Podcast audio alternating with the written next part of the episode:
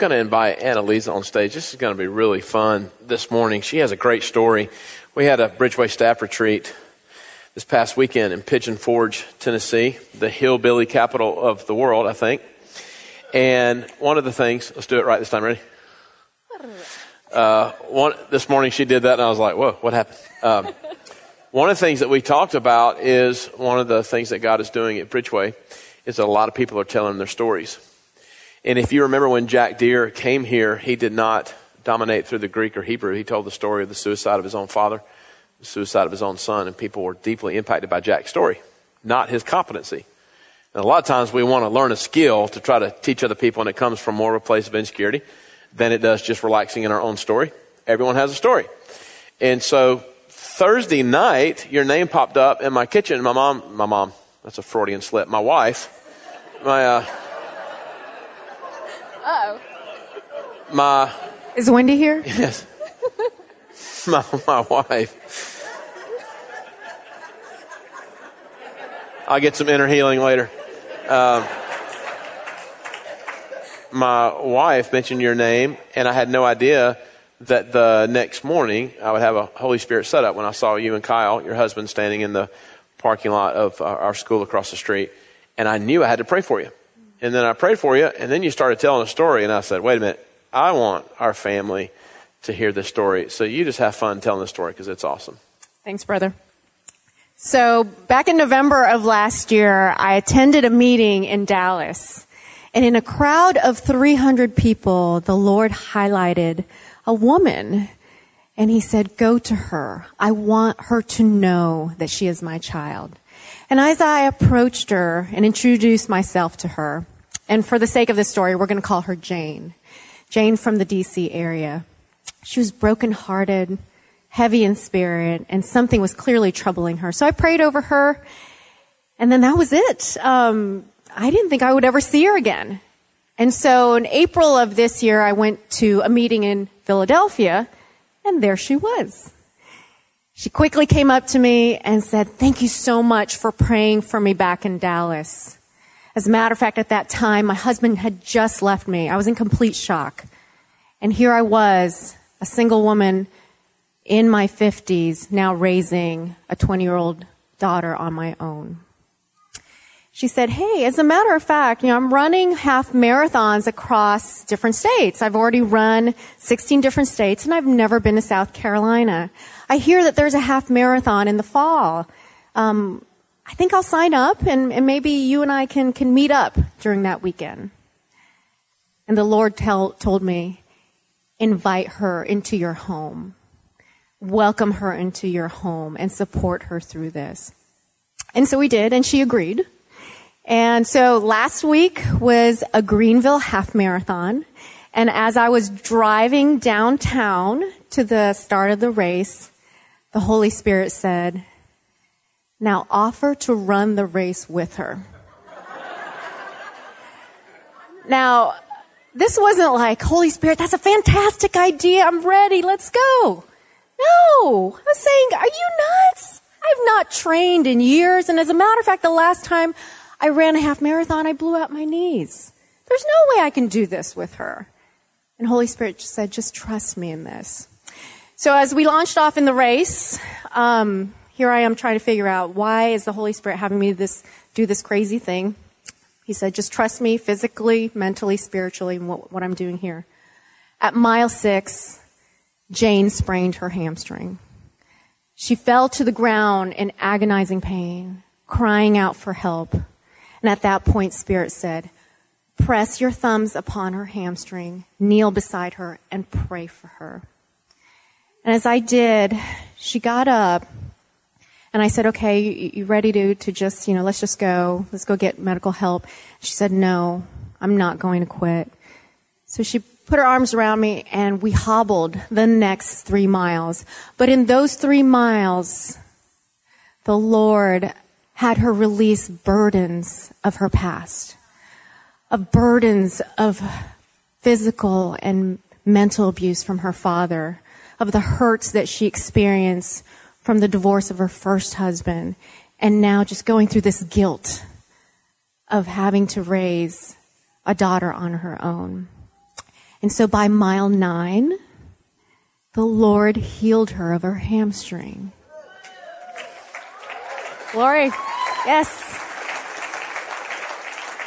So by the end of the race, it wasn't just about the Lord working this miracle in her physically, but mentally and spiritually, He was captivating her soul. So, but God wasn't done yet. As Chad mentioned, we ran into him on Thursday. And that Thursday morning, I think you were talking about running or training for a marathon. And I said, no, no, no, those days are over for me. I'm retired. Blew out my knees. And he said, let's just go ahead and pray right now. I said, okay. So I don't remember much about what Chad prayed for, except two things. First thing is, close your eyes, get into a time machine and think of the friendliest and the most kind person you've ever met in your life. And from there, I felt the overwhelming presence of the Lord. And he said, I'm here with you today. Not only healing your knees, but I've been with you. I'm the same Lord, the same Abba to you yesterday and in the past when I healed you of the atrocities of your own childhood and the abuse that you endured. I healed you of your marriage four years ago when the enemy was at it trying to consume you. And I've secured your lot in me forever.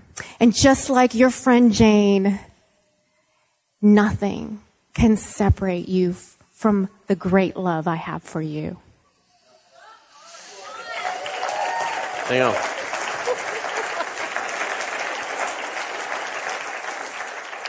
Uh, where did you go to seminary? You didn't go. Did you take a class here to train you on how to do that? You know, the fun part about your story is you're in the business world. You're, you've fallen in love with Jesus. Your heart's connected to the Father. And so then after your heart's been connected to Him and your, your past is full of brokenness too, He now uses you wherever you're at and sovereignly bumps you into Jane twice in two different cities. Would you just uh, speak a blessing over this house? that we would not see this building as church, but we would realize we are the church and we would uh, have the courage to step out like you did. Yes, Lord. Lord, we come with willing hearts to be launched out into the city, into our communities, into our neighbors, and just have us show the heart of you, Lord, to others, the love, the great love you have for your children, and how you pursue us so relentlessly in wanting us back we are already equipped by the power of your Spirit to do this. And so let us receive it in your holy name. Amen. Amen. Thank you.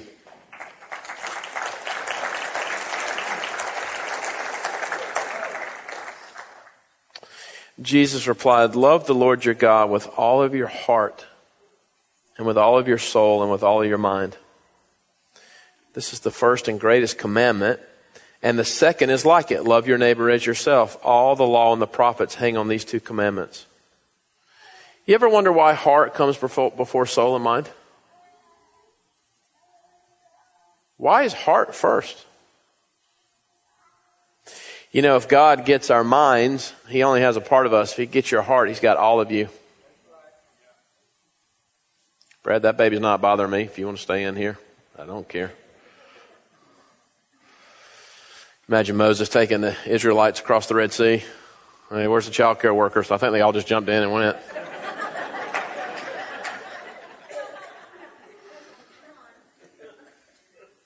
Love the Lord your God with all of your heart.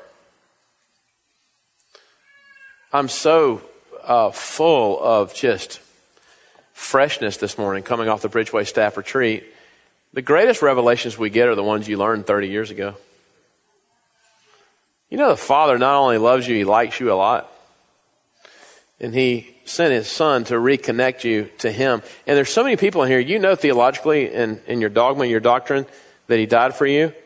But if you're not careful, you become more addicted to a theology than you can a literal connection. That's why we should never allow anyone to interpret the scriptures to us who's not in love with Him. Not what decision did you make a long time ago, or even what did God do in your life five years ago? What's He doing today? Where's the fresh oil today? I love the fact that Jesus said, Look, love him with all of your heart. And the more you study the word love there, and the more you understand that he said heart before he said your mind, It's a big difference.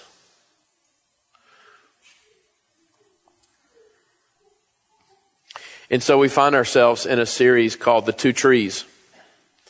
And this week is the third week on this series. This past week, I had a moment with my 14 year old son. He said something, I don't even remember what he said. Where are you? Somewhere over there. He's hiding. He's not in here. He's sinner. Where's my son, Sam? He's downstairs serving. Thank you, Father. Um, and Sam said something, and when he said it, I thought, oh my gosh. It was even the way he said it, the way he, it was like, it was me. And then I have a seven year or eight year old now, and on a weekly basis, it is uncanny how many things Jack will do, which a lot of the times it's charming and adorable. Most of the time it's not. To where it's like, oh my gosh, I have sinned, Father. I have passed that on to him.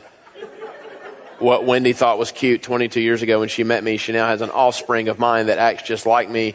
In some moments it's great, in some moments it's not. And this is where we get the terminology the apple never. Yeah. So a lot of us mimic what we've seen a brother or a sister, a mother, a father. And you know what? It's really an amoral concept. It's like a brick. I can build a house with a bunch of bricks, or I can take a brick and throw it through a window.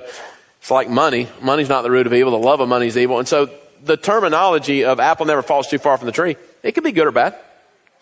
For some of us, man, that's pretty good.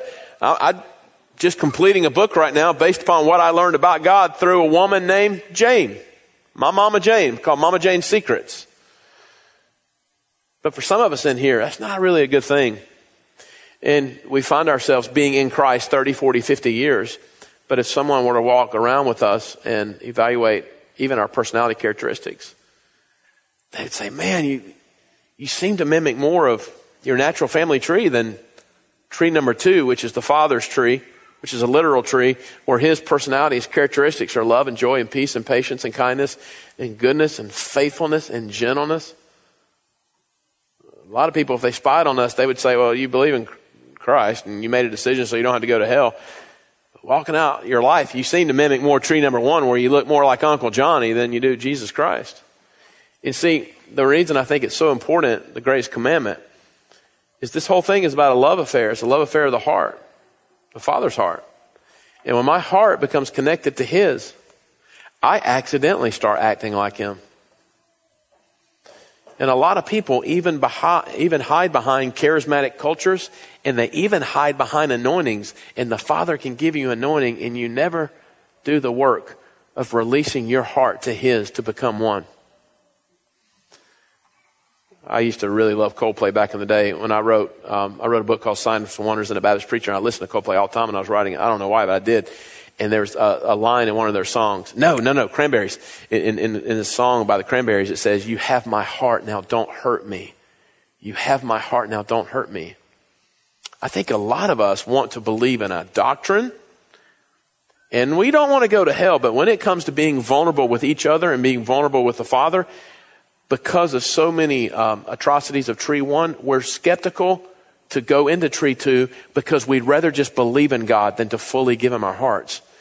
Because to open up your hearts to fully give yourselves, even to God, there's a chance that you may get hurt. And so what we do is we self protect and we even hide behind charismatic terminology.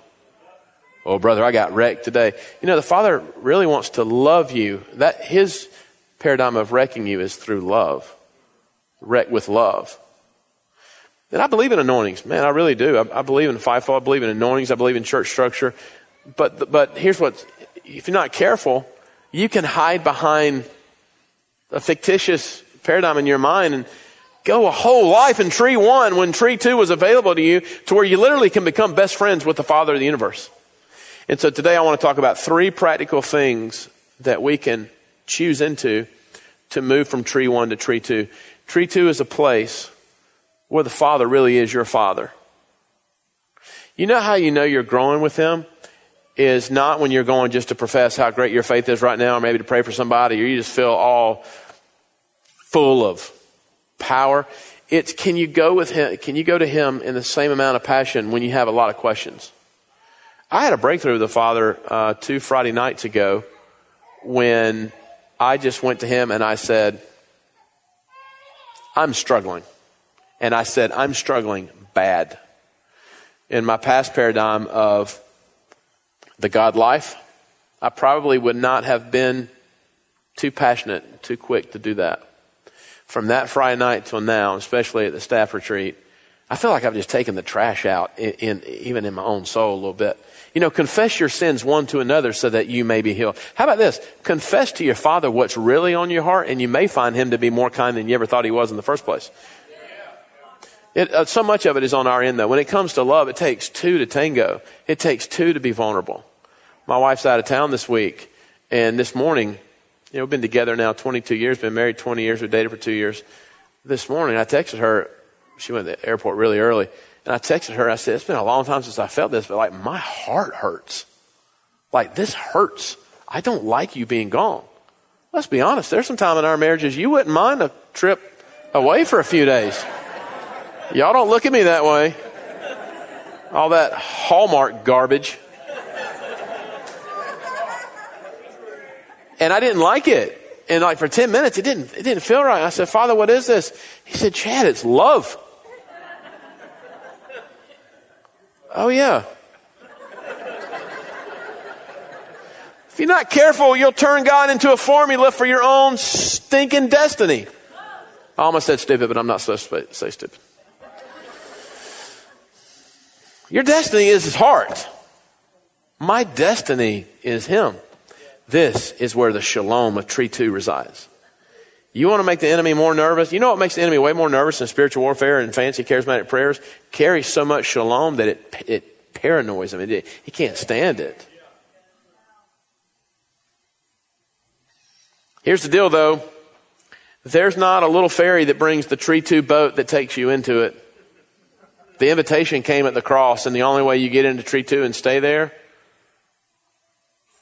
is by changing the way you think.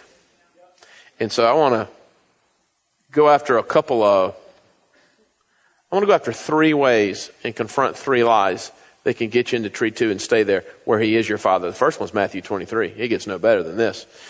I, uh, my brother and I were raised working at these Christian sports camps called Crosspoint. I can't tell you how many Bible studies I led and how many times I would preach to 150, 200 children at a time. Uh, there's no telling, over 100 at least. And there was this little kid named Ronnie one day I was giving a Bible study. I was 23 years old. And Ronnie, he was from a fundamentalist camp.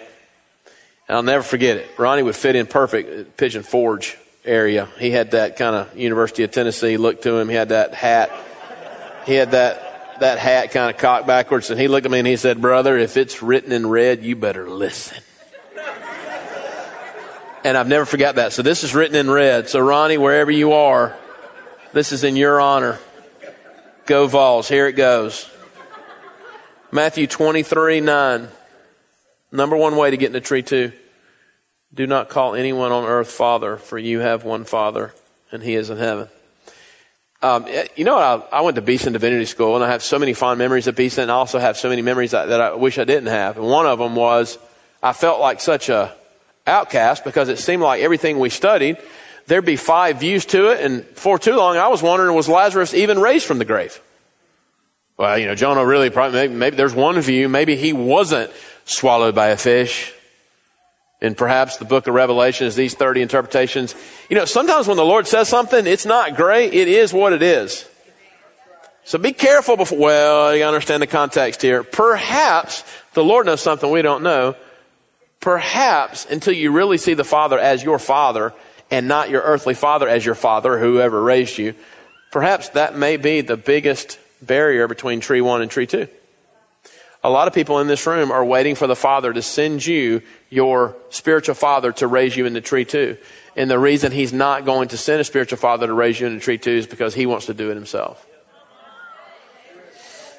Parasitic cultures does not make heaven happy. A lot of times we live off the faith and the blood of someone else. And what I'm saying is, there comes a point where literally you have to find your own identity in who He says you are. This is the biblical basis for where we're going for. Who's my father? The Father. You see, a lot of people, even in this room, you see the Father is like the one who is distant and hidden and sent his Son to the cross. But yet Hebrews 1 says, if you've seen Jesus, you've seen the Father. Jesus says in the upper room to Thomas, if you've seen me, you've seen him. That is the Father in the flesh. They are one. And when you look at Jesus, he sure does seem to be anything but distant with the people, touching the people, with the sinners, very present. What we don't know can kill us, Hosea 4 6, and we don't even realize that this Father is not just in heaven, but His Spirit now resides in me. But here's the deal this is tree two terminology. The only way you get there is changing the way you think. And I've never, ever, not one time ever seen anyone get into tree two based on the faith of someone else. Ever. I've never seen it happen. I am 100% responsible for my own spiritual formation. A lot of times, people who are on their knees just saying, please, just bring that magical mentor into my life. And he's saying, Your mentor lives inside of you. So what we do is we say, well, Father's just got me in a season of testing. No, it's a season of ignorance because you don't know what the Word says about you. You know, the heaven really gets confused. We, we throw terminology around. It sounds real spiritual. I'm in a season of wilderness. It's a season of ignorance many times. Here's when you know it's a season of wilderness sent from the Father, when you respond in that wilderness season the way Jesus did in his wilderness with what the Word said about him. this is, this is basically the message of, okay, all right. My nervous breakdown at 28, I saw blind eyes open at 29. Who mentored me to a nervous breakdown of blind eyes open? There was no mentor. I didn't have, matter of fact, not only was not a mentor, I thought, I gotta be quiet. People don't think I'm crazy. Where was the mentor? Who, who, I'll tell you who mentored me. His name is Abba, and you can't take it away from me now. 17 years later, can't take it away. You can't take it away. It, what a privilege. Oh yeah. I feel like Holy Spirit showing me something. Um, two times in the past 10 days, he's woken me up at 4.44 a.m. 4.44 a.m., which is not normal. I have no idea why the Father can't just wait till noon. I don't know what it is. There's, there's like a time discrepancy between heaven and earth. I don't know what it is. It's like, do you not know what time it is down here? Uh, I have some friends in England. They text me all the time, and I'm like, you guys understand I'm five hours behind you. You don't put your phone on ringer and it wakes you up. Anyway, Father's woke me up at 4.44 a.m. And both times, you know, I can tell the difference when I'm just waking up because I've eaten too much, too much cheese at midnight or whatever. And the difference and the Father waking you up. Can you, you guys can discern the difference? Uh, and both times I said, why are you waking me up? And he said, John 4.44. Then on Stafford Street, he said, John 4.44. Let me go over here for a second.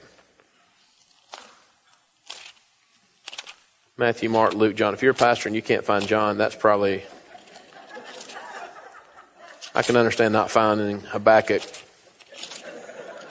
You get fired over not finding John. Still hadn't found it. Now, Jesus himself had pointed out that a prophet has no honor in his own country. Okay? Where am I going with this? Most of us, if we could choose, would want to be surrounded by people who know who we are in the Spirit, who celebrate our anointing. The better place to get groomed is for the Father to, Father to place you in a place where you're not honored for that gift.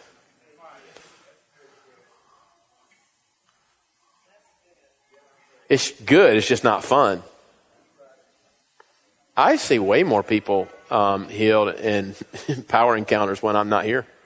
And here's the deal. Not only am I not bashing that, I love being here. I'd rather be here. So many of you, you knew me, you've known me for a long, long, long, long time. I go somewhere else, somebody reads my book, it's like, oh, you're amazing. I'm like, I'm not that amazing. Come to my church. They'll, I'm Chad. But see, I like it here. I like it around family. Let's just be honest. Don't, don't sit here and look at me that way. It is easier to notice what's on someone that you're not married to and you don't do life every day. The highest form of revelation of the Spirit about someone else's anointing is can you see it on your spouse? Can you see it on your kids? That is possible. That is possible. It is much easier to see it on a guest speaker. Other guest speakers that I know, we laugh a lot when we travel because when you travel, you're like a celebrity. And I'm just saying, I don't think that this is an all, this what the Lord's saying here. I don't think it's a bad thing. I think it's an intentional grooming thing. Because who am I really receiving honor from? The lips of man, which many times is flattery, or from the voice of my Father? The Father knew me before He put me in my mother's womb. I came into the world naked. He knows me on my worst hour, my worst minute. He knows all my thoughts and still honors me. I'll take that one, please. Thank you. I'll take that right there. But here's the difference, though. The only difference in tree two and tree one is people in tree two really believe that. Because a lot of us go back to tree one and we highlight Genesis 3 because we only, only relate to God basically on how good of a week we've had with Him. And so we manage our own sin. And I can't really get into tree two and receive honor from the Father because I haven't deserved it. Well, you don't have a revelation of the cross. We don't understand what the cross is. The fun part about deep friendship with God is you realize all of this, I only deserve it because of Jesus, but I do deserve it. I do deserve for Him to be my Father. There's no higher, there's no higher message. Because the Lord said, in this world you will have problems. If you're not in a storm right now, there's one coming.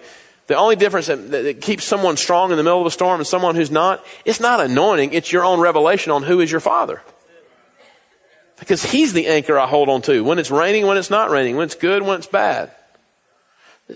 Sometimes people say, This is all you talk about. Uh, yeah, it is. I don't know what else to talk about. All right, let's go to 2 Timothy 1 6. Here's a second way to get out of tree 1. These are basically three ways to pull the pacifiers out of our mouth. 2 Timothy 1 6, and I say weak, it's, it's all of us. 2 Timothy 1 6. Okay. Um, for this reason, I remind you to fan into flame the gift of God. Okay, hang on a second. This is Paul raising Timothy. And then Paul says to Timothy, P- Timothy had a timidity problem. He had some Gideon going on. He's coward. He was really like overly bashful, overly shy. I love what Charlie Thompson said at our staff retreat this week. God loves introverts, but it's not okay to be introvert and to remain hidden or, or to remain in the background. Like just because you're introvert doesn't mean you're not supposed to fully engage others with your heart, fully engage God. And so Paul says, listen, Timothy, and he gives him some advice here. He says, I've laid hands on you already. You've received the anointing. Now it's up to you to fan your own flame. There may be nothing I am more excited about right now on Revelation than I am this concept right here. I walked into a healing service one time. I was getting ready to pray for healing at the old church service, at the old uh, church building. And when I walked in, I said, Father, I just ask you to stir me up. He said, You stir yourself up. this is what he. This is what he's saying. Uh, I, I, this reason I remind you to fan into flame the gift of God. In other words, you've already been given something for the Father. Uh, when it comes to your fire and praying for fire, stir yourself up in your most holy faith instead of saying, I just need, I just, I need someone else to be my father because he's so hidden. I can't see him, taste him, touch him, feel him, hear him. I just need someone else to stir my own fire up. I, I don't, I don't know who's mentored me into this. I, I, I have, I don't, I don't know the last three years who's mentoring me to be a lead pastor. Well, I do know. His name is Abba. I'm being serious. I like to take walks with him. I like to talk to him about everything. I asked him something this morning that's not life or death. And he has a sense of humor. He's a person. But here's the deal. He doesn't control how close we get because it takes two to tango. So loving the Lord your God with all your heart does not mean looking for another father somewhere and looking for someone else to fan your flame. And, and see orphans say, you're so mean. I'm going to go find a church that serves better coffee and is nicer we should never invest, don't ever invest in a place or a message that what they call challenge is really just warm milk to enable your own insecurities. Fan your own flame. I'm speaking to myself. I've, I've never had, think of any famous pastor you know. They've never knocked on my door. I've never had communion come to me and the bread say, Chad, I spoke to a burning bush and now I speak to you. I go to communion. I go to communion. The way you get in tree two is you fan your own flame. Here's a third lie. By the way, you know how you fan your own flame the best? Enter his courts with thanksgiving and praise every morning when your eyes open. Not when you feel it. Can you imagine if our marriages were dictated by what we feel? Don't laugh too loud now. Your spouse is right beside you. Can, I mean, there's nothing wrong with feelings at all. Nothing. Matter of fact, I gave a word about this morning. But if you're led by them, perhaps we need to enter as Thanksgiving, whatever, enter his courts of Thanksgiving and praise. This, uh, this week on staff retreat, I felt so much lighter than when I first got there. And honestly, this is because of what, what happened. I just got a lot of things off my chest this weekend. Being a lead pastor sometimes, you know, you, people don't like you. And I wish, I know Jesus lives inside of us, but I'm, I'm not, I'm not there yet. But what happened was I stirred my own faith up by confession. And I got it out of me and I feel light. That's what happens when we enter his courts with thanksgiving and, and praise. Like, I can't wait for the fall season to get here and it gets a little bit cool. And I, don't you like it with that real wood? I don't like the fake fires. I like the real wood. Well, you get about two hours into it, you can get that thing to where that flame is blue. Um, me and Darren Wilson have a good friend named Brian Schwartz. He played NFL football. He was in my house about a year and a half ago. And the fire was so hot. I looked over and he was like he was in a sauna. He's like, bro, I don't want to be disrespectful. Can you please open the door?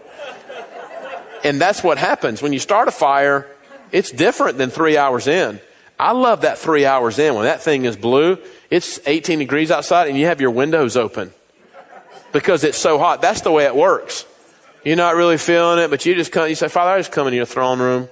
And Father, I just want to thank you, still not feeling anything. I just want to thank you for how awesome you are. You're amazing. Father, this whole thing is about you. And all of a sudden, that thing starts to shift. And within five minutes, you're on your face. Well, how'd it happen? Well, brother, God moved. God didn't move. You fanned your own flame. But here's what we do.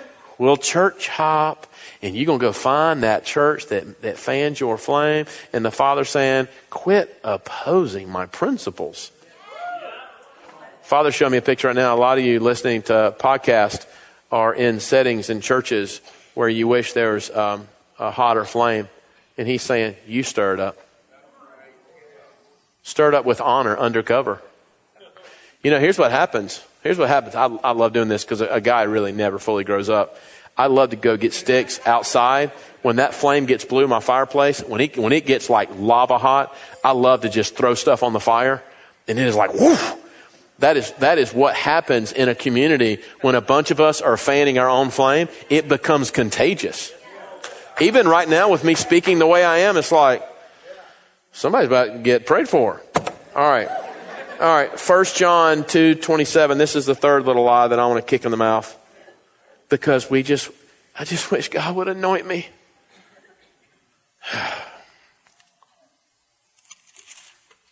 this print is too small. I got to find a different Bible. I can't find it. Here we go. Uh, as for you, the anointing you receive from Him. Hang on a second. The anointing you receive from Him. Okay. As for you, the anointing you receive from Him remains in you and you do not need anyone to teach you.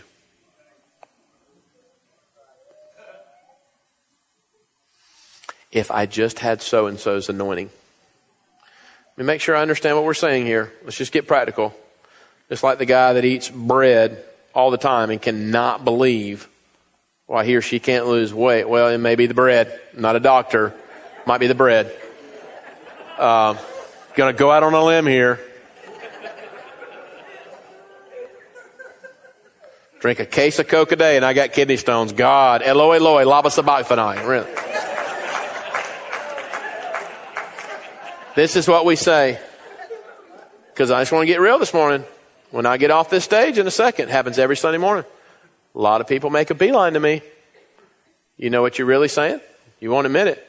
We think that, um, well, perhaps Brother Chad has something I don't have. The last time I checked, Spirit of Jesus Christ resides in us.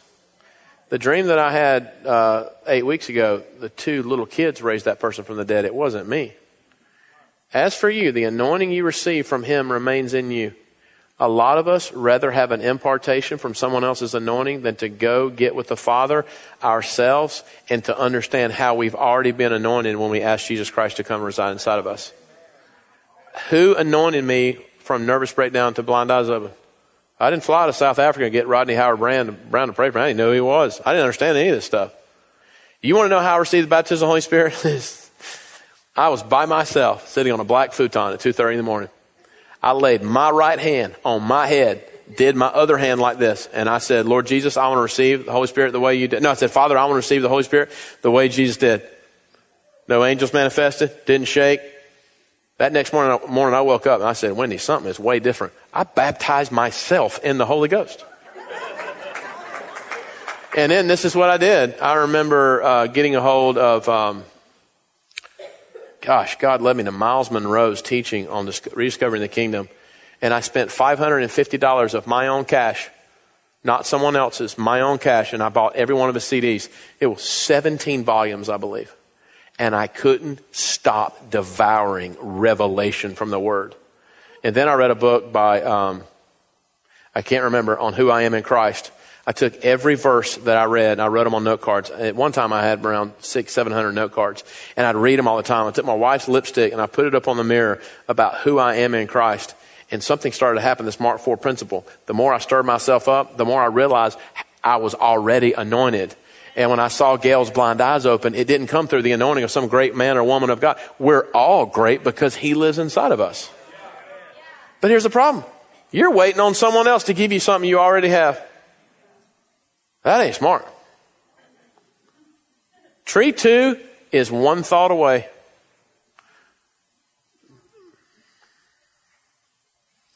I'm 35 seconds over time. This thing's blinking at me, so.